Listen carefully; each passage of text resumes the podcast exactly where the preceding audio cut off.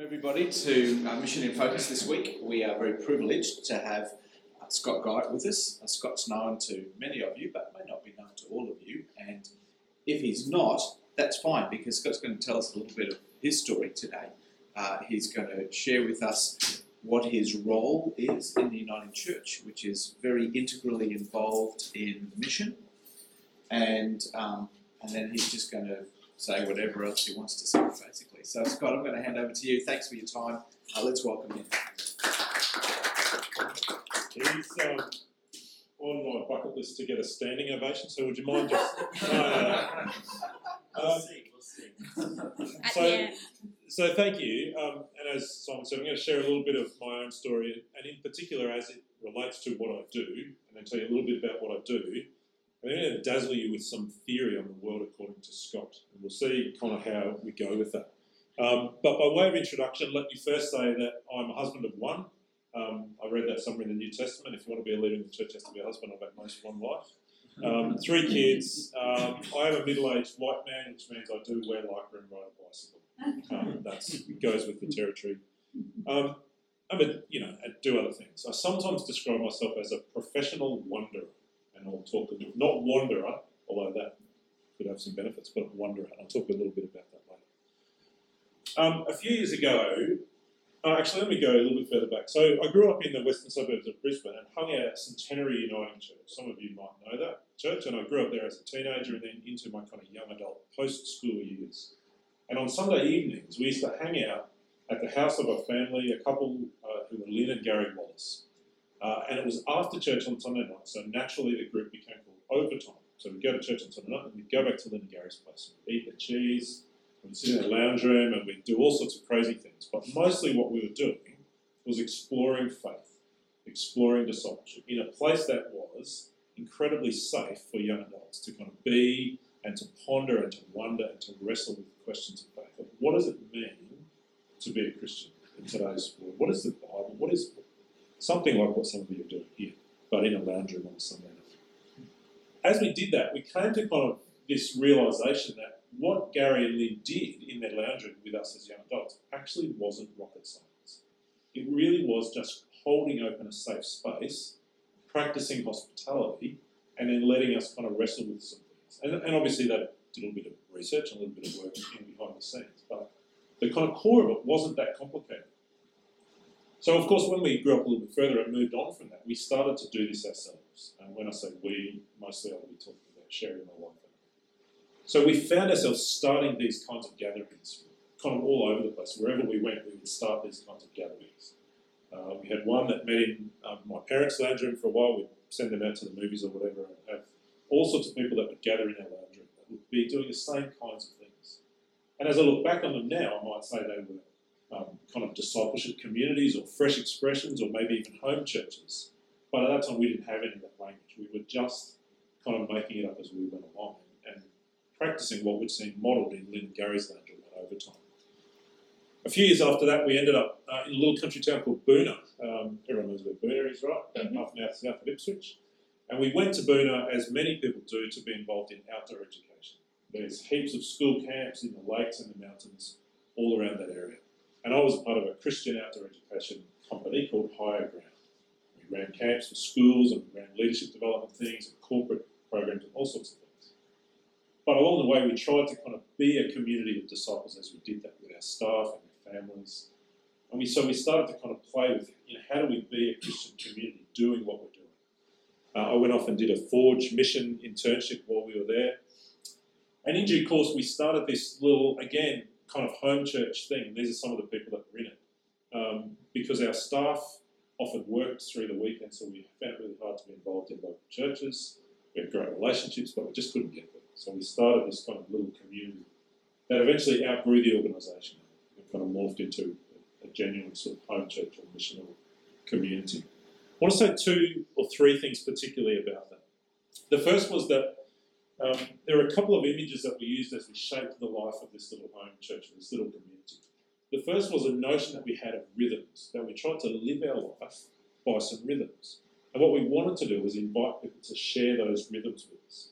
So, a couple of really simple examples. A bunch of us, as you can see, had little kids. When you're family with little kids, often what you do is take them to the playground. So instead of just going whenever we felt like it, we all said, well, what if we all go on a Tuesday afternoon?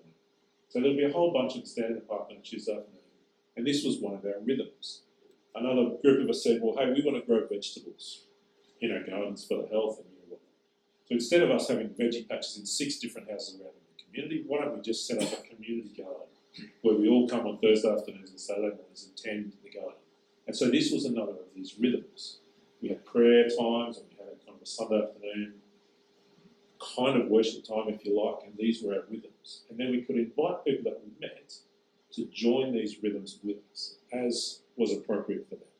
So we would invite some people to come and grow vegetables with us or to come on a Friday night into the local cafe and do some work around justice and advocacy or whatever the rhythms that we kind of establish might be. We'd invite some people to join our rhythm of prayer and worship, and some would say yes and some would say no, and that was okay. But this is how we shape our community by identifying some rhythms and then trying to share them. Does that make sense? Mm. The other thing we were conscious of is the old concentric circles notion that at the heart of this community was this praying, worshiping gathering on a Sunday afternoon. But then there were a whole bunch of other people who were further out into the life of Boonah who were who we kind of felt were a part of our network, but weren't a part of that core kind of thing. So we were trying just to make opportunities for people to engage at whatever level was appropriate. It was a rich, wonderful, kind of fantastic time in our life, and we did that for quite a few years. Before we got into the opportunity to move to Tasmania, uh, it's my favourite photo of Tasmania. Um, the mountain's okay as well. Um, so in Tasmania, I went down there to work with the Presbytery of the Uniting Church, um, in a sense, doing what we had done kind of naturally over the previous 10 years or so, and that is exploring what life on the edge of the church looks like, helping to try and foster some new movement and mission kind of in the Uniting Church in Tasmania. And we were there for four or five years, um, and so I was working as a presbytery minister, um, as one of a team working with local congregations and leadership teams. But at the same time, we continued this kind of endless habit of starting new little communities. So we you know, find a bunch of people and start something new. You know, that might last two or three years, and then it would need to change, so we'd start something else. So that's kind of been the habit or the pattern um, of a number of years. Five years ago, I came back to Brisbane. Um, came to join the family at Toowong Uniting Church as our local church um, and came to work here in the Synod office. In a sense, continuing to do the same things, to say to the Uniting Church around Queensland, how do we as a church move into new spaces? How do we be missional communities in the 21st century? What does church actually need to look like now, as distinct to what it, it has become a habit for us? At Toowong, we got involved in lots of stuff there, and it's a great local church, and we had a really good time. Um, again, we couldn't help starting something new, so with Simon's uh, blessing and permission and encouragement at the time, Simon was a minister there. Um, is he on there? Simon's like in the back. Oh, there he is. Yeah. Yes. His tippy toes. Oh, Yeah. is it? Is that him? Oh, Yeah, look at it I think it is. It's his face. Uh, so we started another kind of a Sunday afternoon thing with families, again exploring faith and discipleship, and it's noisy and messy and chaotic and all sorts of things. Um, but that so so over the kind of ten years, our personal habits of exploring, experimenting, and wondering have kind of morphed with my job, which is now helping, in a sense, our church to explore and experiment and wonder. And so when I say I'm a, something of a professional wanderer, that's what I mean. Constantly wondering about where are we going as church? What are we looking for? Um, what does the future of our church look like? So my job is called Mission uh, Director of Mission Innovation. That's a new title as of a couple of weeks ago. Um, it'll be something else again in a few weeks, so don't worry about that. Um, and basically, what I do is get to wander around the state and, and hang out with people who are who are trying to ask these same questions: What are we doing? Where are we going? What do fresh expressions look like? What are new things we could do as church? How do we be in our communities kind of interesting ways? Um, I don't I don't know how I could think of a better job than that to kind of get and go and have those conversations with people. So I find myself at presbytery meetings. Uh, I find myself, you know, sitting with people that are church planters who are trying to start some new thing and trying to think through what that looks like. I'm sitting with churches who are, so a, a really good example would be the congregation of um, LifeWorks in Toowoomba, who are sort of inner suburban, long-time Uniting Church in Toowoomba, who looked around their neighbourhood and went, we're in the wrong place all the people who are moving to Toowoomba are building houses on the edge, and there's no church there. There's no community there. So we're going to uproot from where we are, sell our building, move out to the edge, build a new building, and try and engage this new community. So I get to hang out with people like that. It's very exciting. What I'm really interested in is mission, and, and the flip side of mission, I think, is discipleship. Um, and I'm really interested in kind of how to think about mission. So what I want to do um, for the next little bit of time is say a couple of things about mission. Um, I'm just going to give you a couple of definitions here, not because I want this to be a big kind of class on mission, but just so you know what I think of when I say the word mission. I've come to really appreciate this these words from Mike Frost, who, if you haven't read, an Australian kind of missiologist, writer, speaker, provocateur, um, sometime prophet kind of guy, who talks about mission being the announcement and demonstration of the reign of God through Christ. Announcement and demonstration. Not just saying it, but living it. And our role as Christians then is to kind of join in that, to alert people to what's going on. Two scripture stories that, that always come to mind for me around what is mission are first Luke 10. So this is Jesus sending the 72 off into the world. Remember that story? And what does Jesus say? But go as people of peace, find people of peace. And if they welcome you, stay with them, live with them, you know, eat what they eat, hang out with them, call, kind of call out loud that the kingdom of God has come near in this place. If they don't welcome you, then move on. That's the kind of story. Um, there's a whole interesting thing in there about hospitality, which we might, I might try and angle for an invitation, invitation some other time to talk about hospitality. What does it mean to be guest rather than host, uh, which is where we often find ourselves, but another time. Uh, then there's Matthew 25, so the kind of sheep and the goat story. You know, I was hungry and you fed me, I was thirsty. So, so that's the demonstration part of Frost's definition. That if we want to be and consider ourselves to be missional people, actually got to be doing these things. It's got to actually be visible in our world and in our community. Does that make sense? So that's what I think about when I talk about mission. Now I'm going to tell you one story, and then I'm going to give you a really simple mission framework and see if it fits with this story. So this place uh, is a little church in a tiny, tiny little town called Lower Wilmot. Anyone know where Lower Wilmot is? Is it just beneath Upper Wilmot? Yeah, exactly. exactly. Just down the hill. Just down. It's actually just Wilmot and Lower Wilmot. So this is in Tasmania, kind of in the northern hinterland, just inland from sort of halfway between Burnie and Devonport, if you know the top of Tasmania. So this rich kind of rolling hills, green, dairy, kind of lovely place. And there's this little country church that's frequented by a small group of, you know, six, eight, ten, mostly elderly kind of people. The minister from a coastal town called Ulverstone comes and hangs out here with them, kind of monthly or whatever it is, every few weeks. And here's a guy at the time of this story called Deva. Deva's from India. He actually was here in Mogul for a few years. I don't know if any of you ran into Deva while he was here. Um, clear candidate for the world's nicest man.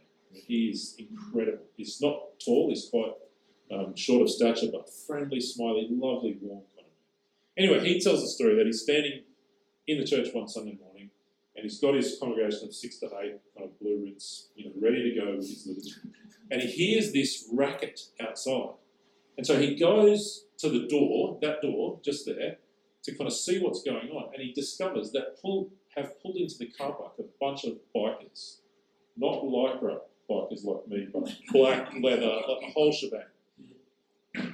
If it was me, I would have shut the doors, called the people to prayer, run the police, But he doesn't. He goes out into the into the car park and says to these guys, you know, we're about to start church. Would you like to come in? And they do. So they come inside. He tells a story. He's standing there at the front of in the pulpit, and he's got his six to eight kind of blue rinse on this side, and he's got his black leather kind of crew on this side, and he's got this whole liturgy in his hand, and he's kind of going, "Well, this is not going to work." So he, he literally throws it over his shoulder, and he prays, and they sing Amazing Grace because he thinks surely everyone's heard Amazing Grace, and he reads something from the Bible, tells a little story, sends them on way. The next Sunday they come back, and they come back. And eventually they say to him, Hey, Dave, uh, we've got a whole bunch of our mates who we can't convince to come here with us, but they need to hear what you're telling us. Would you come to our clubhouse on the docks in East Devonport and hang out with our kind of friends?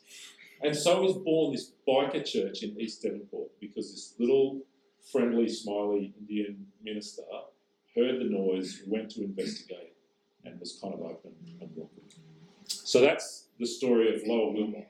And it kind of went on from there. Um, so what I want to do now is just kind of keeping on the time, but I want to talk you through a really simple mission framework.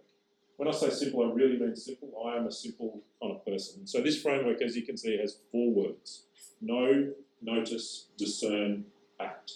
And to justify the kind of huge expense that Trinity have gone to get me to speak today, I'll just expand on those briefly. but that's really all there is to it. But if we were to talk about know, this is for me the sense that that if our um, that if our mission doesn't start with a, a sense of knowing and being known by God, then it's not truly mission at all. This is where mission and discipleship kind of intersect for me. Uh, and if we don't begin from that place of knowing what is God's heart for our world, for our neighbourhood, for our neighbour, maybe even for us, then it's not really truly able to be said to be mission. We ask who is our neighbour. Jesus tells the story of the Good Samaritan. Simon Carey Holt, a Melbourne writer, he writes about the story and says, Our neighbour is the one we encounter. The one we encounter. That's, that's all it is. And that's what happens in that story. Andrew he talks about our neighbourhood being that part of the world to which we have access. So for some of us, our neighbourhood is very small, very local, very intimate. For others, like Steve Malcolmson, I think you've probably met, you know, a global neighbourhood, connected all over the world. But that's the sense of neighbour and neighbourhood.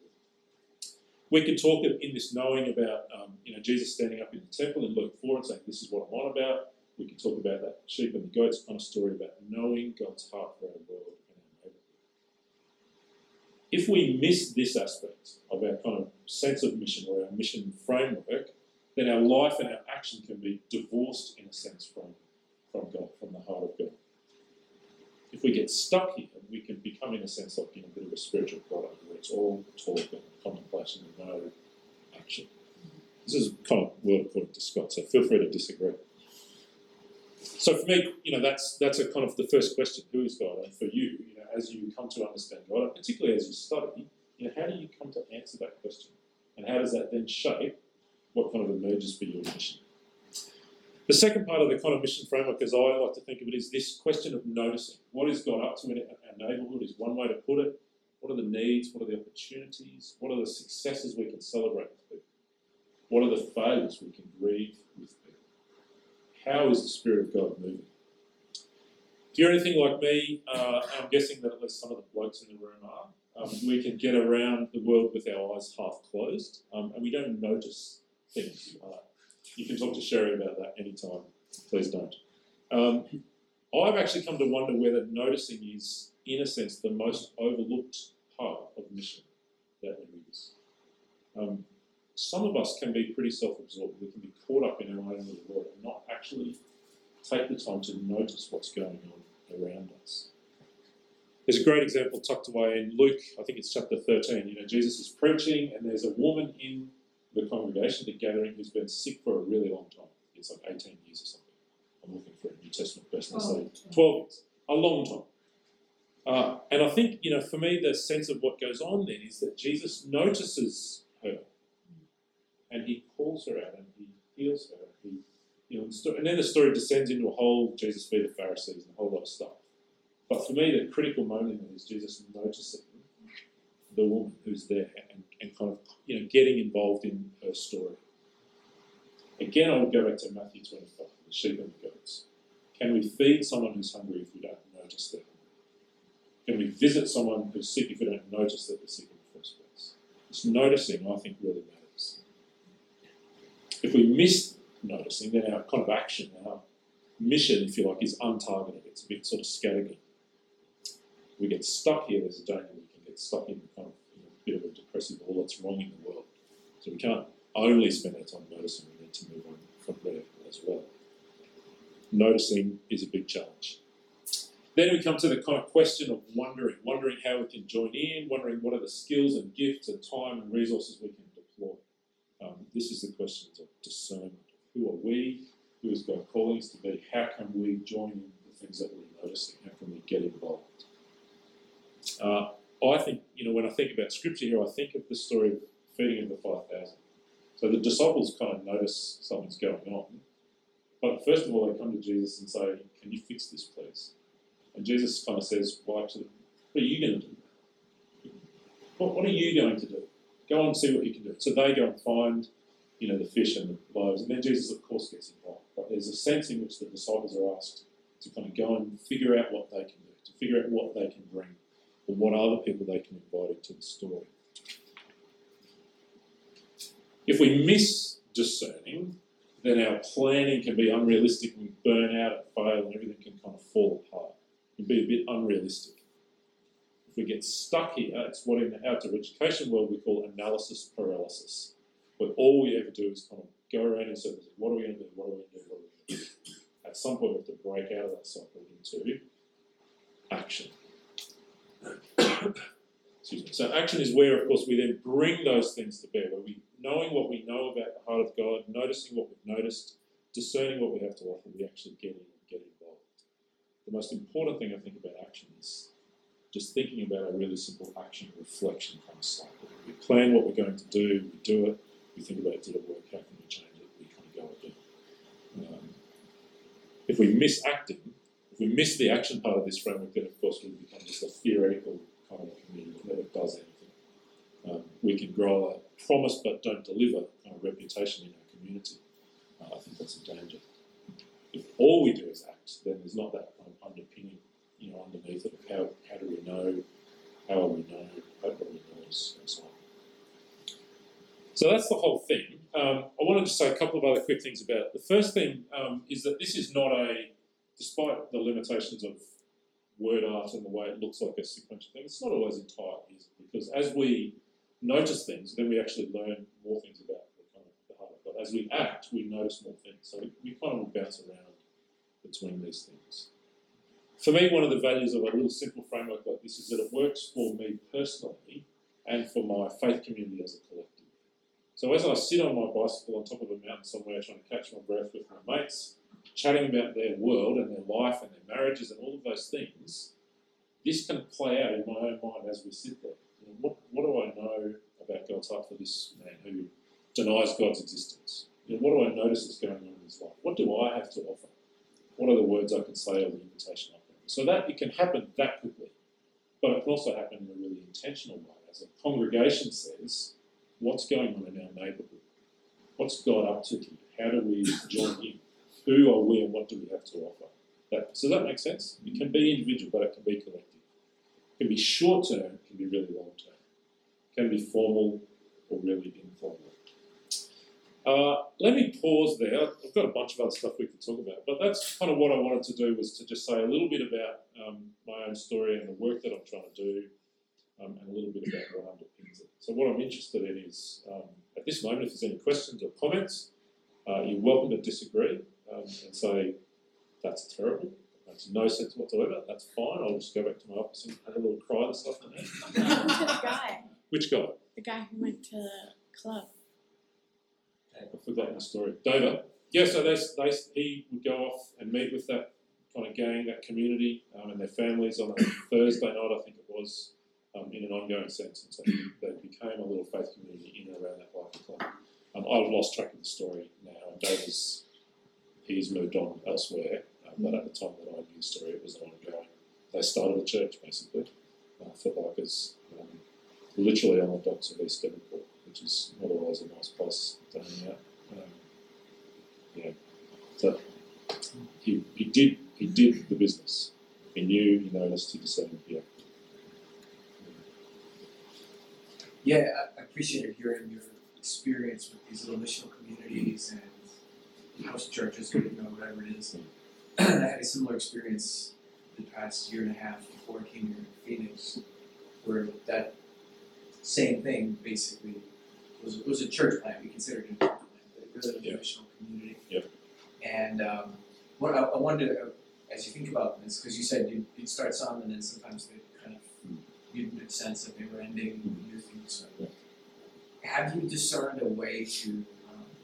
One of the things that I realized when we were doing that was, what I love about this is that it's not bound by too much ins- institutionalism and there's a lot of flexibility and freedom and it's really organic. But also, what scared me was I would think of the beautiful places that marked my spiritual journey that were still standing. Yeah. And I would go, oh, there's also a longing for planting roots somewhere Yeah. and, and seeing something continue. Know, actually, when I left, I was doing all this frenetic work trying to keep the community together. And it was an Anglican community, so it was like, well, the bishop is this, and this person should do this, and I was like, now it's gonna be way out of control. Um, where it was just a group that really experienced the presence of body. Have you found any ways to um, keep those those networks to, to be vital places that, that continue, or, or have they always been more temporary? Uh, I think I think they can by their nature be temporary. But for me, the story of our Boonah community is, is perhaps an, an answer to that. So when what I didn't I didn't go into a lot of detail about that community, but that, that core group grew and grew and grew to the point where we couldn't fit in a lounge room anymore. And then we were faced with this question of what are we going to do now? You know, we can't. This our lounge room is bursting at the seams. We don't have enough space. Do we rent a, a community hall, or do we, you know, what do we do? So what we ended up deciding to do was to split into two rooms at the same time, but still one community. And that worked for a while, and then you know people moved away from town, and so the group shrank back and could, could join together. And that story has continued. But one of the things we've done with that particular community is that now every May long weekend we go camping together up at Kenilworth. All the people who've been through that community and are now scattered all over the country. Every May long weekend we kind of gather in our tents and caravans up on the side of the Mary River in a sense tell stories. So we don't have a building or a place that, that reminds us of that. But we have that network of people who we still gather together even though we're now not in day-to-day contact with each other. So it's a different kind of way of kind of ex- expressing or holding on to something of that story and what its significance has been for us. I don't know if that's quite what you No, for, but that's been one of the ways we've tried to do that. it's been relational too with the folks Yeah. that were part of that church. Yeah. Where uh, the the vital connection, the Christian fellowship, like in the spirit, but also just friendship, has Yeah. continued. That's right. And so it's almost like the, the essence of what was there still exists, but it's person to person, Yeah. and it's, it's you know transcontinental now.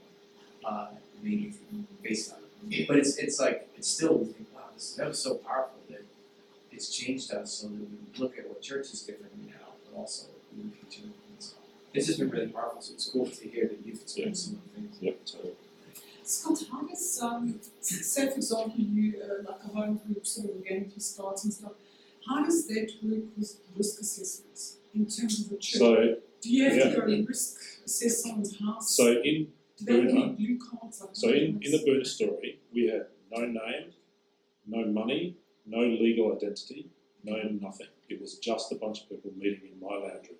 Okay, So if something had gone wrong, I guess my house insurance, you know, I might have lost my house or whatever, but we, we weren't a an actual organisation in any legal sense of the word. There was no, there was nothing. It was just people. Um, now, now I work for the Uniting Church. I don't advocate that kind of, you know, Sure, kind of sure. fast and loose sort of approach. Um, but in the Uniting Church, the, the notion of or the, the regulations around a faith community gives some space for that to happen. So okay. A faith community can be constituted as a faith community with very simple kind of framework, and it is then attached to or associated with a congregation Okay. or a presbytery, depending on how it's coming to life. So, Okay. for example, Bell's faith community, who you, Yes, some of you will know of at Caloundra, they're associated with the local congregation Caloundra. It was a project of Caloundra Uniting Church. So their kind of insurance cover and legal, you know, all of that stuff goes is through Caloundra's Church Council. Um, Highfields in Toowoomba started as a faith community associated with the presbytery directly, and then over a period of time it grew and grew and became eventually recognised as a congregation. Right. But its kind of connectedness and its kind of identity and child safe and you know, all of those kind of regulatory things that we need to do, we're connected with, the presbytery directly. So inside the Uniting Church we have that kind of capacity to set up those sorts of systems Yeah. you know, in hindsight, when I think back to Boonah, it was a you know potentially a bit of a dangerous thing that we were doing. Um, we knew everybody. You know, it was it was this lovely. You know, and I look back at it with rose-coloured glasses, obviously, and I gloss over those sorts of things. But you know, if a one night one of the kids, who was about four at the time, got out the front door and vanished into the night. And so, you know, we had this whole kind of panicked, you know, searching all over town trying to find this kid. Um, but we had not done a risk assessment on our house, we'd not thought about gates, child safe, we'd not thought about who in the room was safe to be with kids. So, you know, we really did. I don't advocate that as a good way to go. Did you find it? Yeah, we found it. Yeah. No, he's still wandering. Ended up in Devonport on the bike. no, we found uh, half an hour later at the playground on the swings. Um, yeah, so I don't advocate that, but in the Uniting Church we have that kind of mechanism to be able to be connected with a congregation or with a presbytery for that kind of care and diligence. Is it time for one more question? Yeah, no, go. No, go. I have No, one. that's not. Uh, Did just a quick, Oh. oh, sorry, Scott, uh, thank you for that. Which field of the mission, like, is the best outcome in your past experiences? And also, uh, what might be a strategy or tip to improve the mission in our own church? Uh, good questions. But, you know, for me, the, the I mean, the Boonah thing, you know, obviously is a very powerful experience for us, and so we, we grew to be connected with a whole lot of people right through the town because of that. Um, and some of them came to faith, and some didn't. Um, some of them came to, um, you know, think about their life as parents in different ways, or to think about kind of the health of the broader kind of society in different ways because we were engaged with them. Um, you know, now I'm in a, a local congregation, you know, the road here. We're constantly asking the same kinds of questions. What does it mean to Toowong or this kind of Western suburban region that we're here? How does it how does it matter? Why does they care that we're here? Um, and I would go back to that that same, you know, that, that kind of framework, um, and say that for me actually this this really is the critical that noticing that and we can do that deliberately. We can set up system. We have a resource upstairs that's available to you in congregations called Stats Have Faces that helps you understand your community through a statistical kind of analysis, but then put faces on those statistics and meet people. But it can also happen, you know, as you sit in hairdresser's around, you know, a burger joint or whatever might be, and you notice what's going on. So for me, you know, the, I mean, I keep wanting to go back to that sense of being deliberately eyes open about what's going on. I think that's what the things come. Is there one more, or do we? There you go. Um, I wanted to just say, with fresh, with fresh expressions, do some work in some communities and other ideas are different? So, like, say, for example, you've got a cafe church in Corona Downs, which works really, really well. Could that idea work somewhere else, or do you find that you need a different idea for a different neighborhood? Or can you sometimes use the same ideas? I think yes. I think yes and no. Yeah. So so you know, for example, um, church. You know, as an approach to kind of doing church with families and kids who don't know anything about church, that emerged in a particular community in the UK, but because it's easily replicable, and it you know the shape of the broad shape of it can be repeated anywhere in the world. And so now there's thousands of Messy churches all over the world. The specifics of what they do will differ based on who lives in this community, what are we good at, what are we particularly like. So the specifics of it will be different to that original one in the UK, but the broad kind of thing is the same. Um, so there are some approaches like that. That's one. Dinner church is another, where there's an easily replicable kind of a model, um, but the details will differ. One of the, I'll tell you this quick story to finish. I just ran into this story last week. Uh, I was up in Central Queensland for the Presbytery meeting, and the minister from Yeppoon, uh, Capricorn Coast, was telling the story. The church there is co-located with a Uniting Care um, aged care residents, and they were sort of you've been wrestling with how do we engage people who are um, suffering with dementia or Parkinson's, um, and particularly around memory. So they started doing a little bit of research, and they came across across this research that says one of the best things for helping people with memory is music. Guess what churches are good at? Music. So they've started this thing called a memory cafe, where people come and they play music and they sing songs together, and they're singing kind of Christian and some non-Christian songs, and it's a fresh expression of church that's just been birthed out of this noticing, thinking, discerning. What have we got to offer? Well, music. We're good at music. Um, that's a story that's grown up there, but could easily be repeated in other places. You know, if the right people are in, you know, noticing the right things. So, but then there are other stories that you know, there's churches in laundromats and you know, biker gangs in East Devonport, and you know that are particular to the place. Yeah, yeah. Fresh expressions. You can you can say yes and no. It can be unique, but can you can start with a basic model and kind of build from there. Um, yeah. Is that enough? No. You'd say no, it's not enough. Oh, I've got a few more minutes. Okay. Well, you're doing it, not Jason. No. it's interesting you mentioned that how um, mission can be long term and short term, and so I was going to get your thoughts or you know what your experiences, especially when if, if you go into uh, Presbyterianism congregation and highlight that a uh, a mission could be short term, whether they would think, well, is it because there's a, there's a review process, or is it a case of um, failure if it's a short term assessment? Yeah. Um, sometimes, sometimes these kinds of ventures are short term by their nature. So, for example, um, there's a, a story that comes out of the northern suburbs of Melbourne where a Churches of Christ community were trying to spin off a whole heap of new faith communities. They decided to plant a new faith community or congregation every year. Like every year, we're going to spin something up new. One of the ones that they kind of got going was a faith community that gathered around some young adults who met in a coffee shop on a Tuesday night. And it was fantastic. They had a great time, they did lots of really good stuff. But, you know, time passes, those young adults all get married, move to each other, you know, they move out to the suburbs, all of a sudden, you know, that doesn't work anymore. So then they, instead of kind of desperately trying to keep it going, they just transformed it into a Friday night thing in the suburbs in someone's house. Um, so there are some things that we do that by their nature will be short term because the Evolve. people and they can evolve. Um, but there are others, you know, that will that will be where actually being there, being present there for a long time really matters.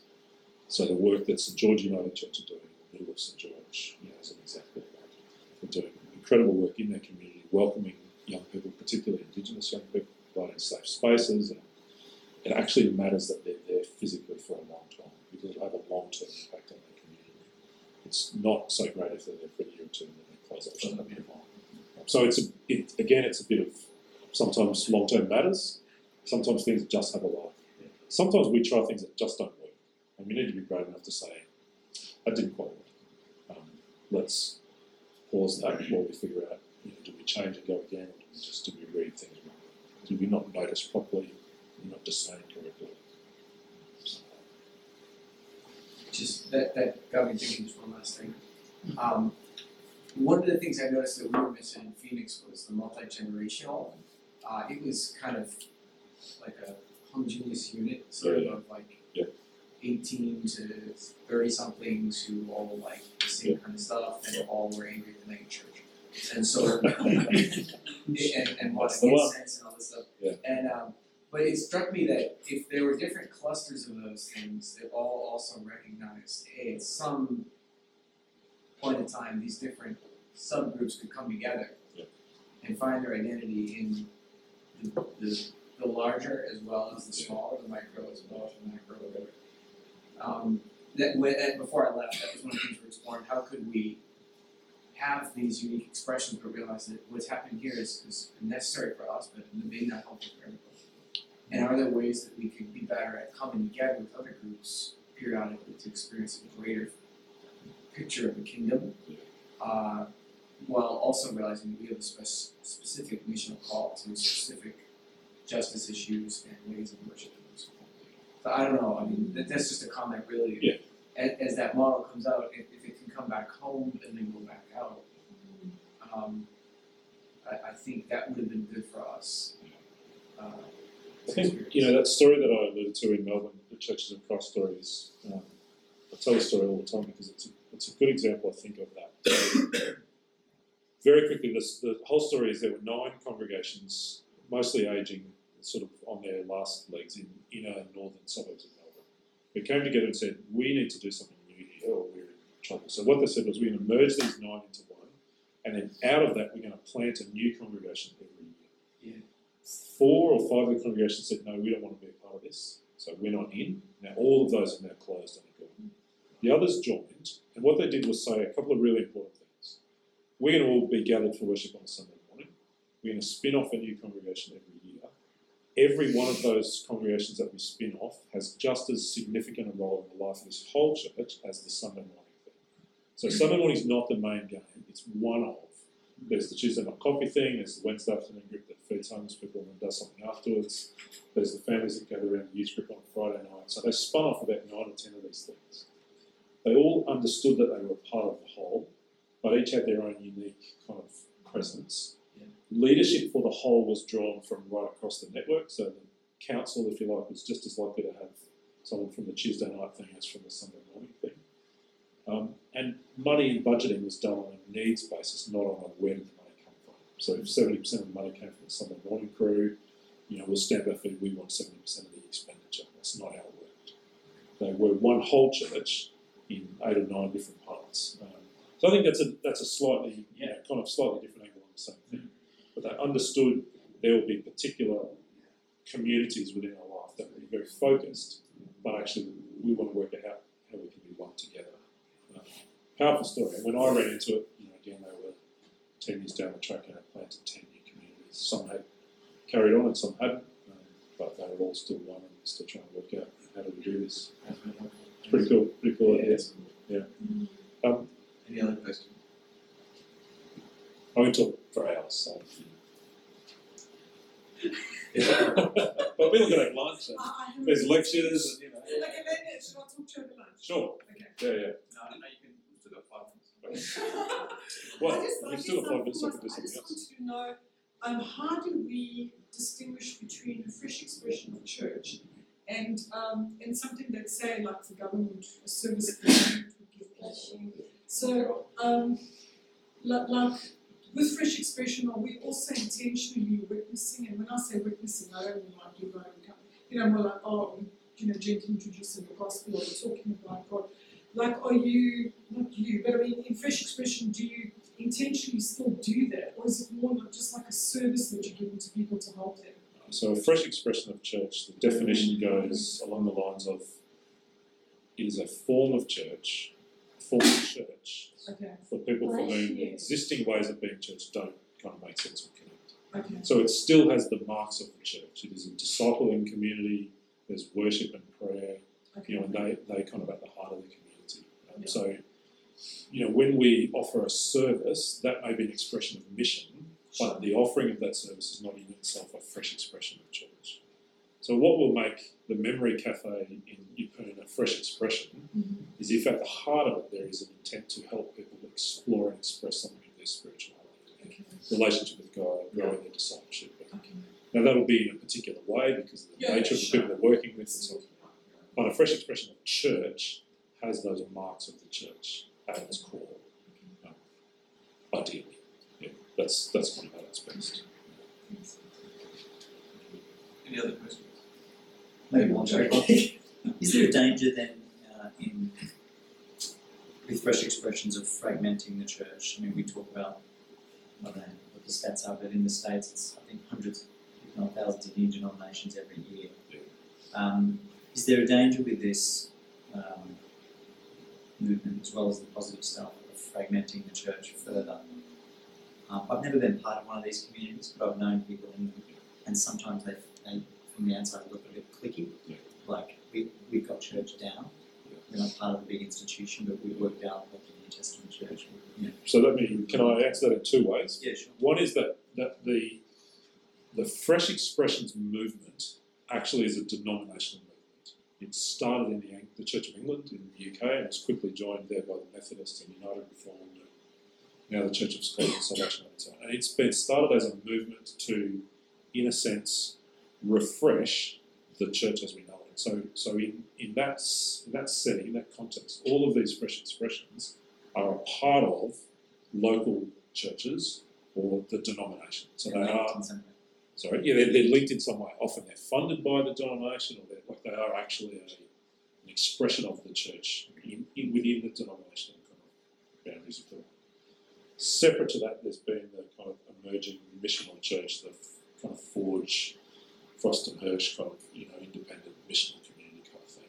And that I think is where there is a little bit of danger, if you like, of, of what you've expressed. Um, in in our story in Boonah, we were unaffiliated with any other kind of church, but we were really conscious of that. And so we did a couple of things to try and mitigate against that. Um, one was that we um, invited ourselves uh, for me to become a part of the local ministers' fraternity. So I would go and meet with the ministers once a month and be a part of that kind of network, so that we were not some kind of you know off in the secret kind of doing something out of sight of the rest of the church. Um, we would invite some. We had a couple of people who we invited to just check in with us every now and then, who were ministers or other kind of leaders in other parts of the church, who, knew what we were doing, had no kind of structural relationship with us, but just would check in with us every now and then. Um, and then we partnered with particular local churches to do particular things. So well, I can remember one night setting up an alt an alt worship kind of thing in their local Uniting Church, you know, in partnership with them. So we were really conscious of that. You know, like almost we could become a cult here, or you know, I could have twenty seven wives and sixty three kids, and you know, all of that. Uh, can't handle one and three, so why? Would um, but we were conscious of that danger. Um, I'm not sure that everybody is, so there is a bit of a there's a bit of a risk there in, in kind of unaffiliated, unattached sort of do what you perception, if not reality. Yeah, yeah, that's right. Fresh Expressions itself is not is not in that space. It is kind of a project of the denominations, if you like, a project of renewal for the for the churches that started it off. So it has it has a different relationship. Uh, on Saturday night, I spoke at um, Toowong Uniting Church Youth Group, and we were doing this Q and A panel. There were five, four of us on the panel, and my sixteen-year-old daughter was hosting the panel. And I'm just reminded of this right now because she said halfway through the night, she looked at me and said, "Dad, when you answer these questions, please remember we're 16 year olds, use less words and speak for a short amount. And here I am again, just, "Ooh." uh, I'll take Riley's advice and I'll shut up. No, no, that's good. That's uh, that's that's been fabulous. Yes. Yeah, get some insight, uh, both to your own journey and also the, um, I guess, a bit of a framework to hang things on, which has given us all something to, to think about and think about how we might apply that in our circumstance and situation, whether it's in a church or outside a church. So, you know, thank you very much. Um, and we- we'd just like to uh, to pray for your work. Like we with give them a standing ovation. No, no, no, no, no.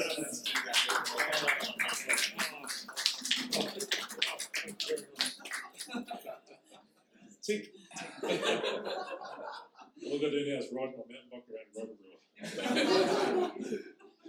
Well, that, that bucket list. Okay, let's uh, let's pray. Father, we, we do thank you for Scott and, and um, the way that you've worked in his life, the, the way that you've uh, called both he and Sherry to to be your people and uh, to grow a family that knows you, to to contribute to the lives of others, and for the, the various ways that they've, they've expressed that and done that over the years, and for all that they've learned from that, and the way that's being woven together now to um, to help the wider church uh, think its way through uh, how do we uh, turn from an inward focus to an outward focus and, and actually uh, express your heart, your your care for the world um, that you love so much that you die for. So, so Lord, we, we just ask that you, you bless Scott in the work that he's doing, give him wisdom as he um, engages in what's in some ways a, a fun task, but in other ways a really difficult task.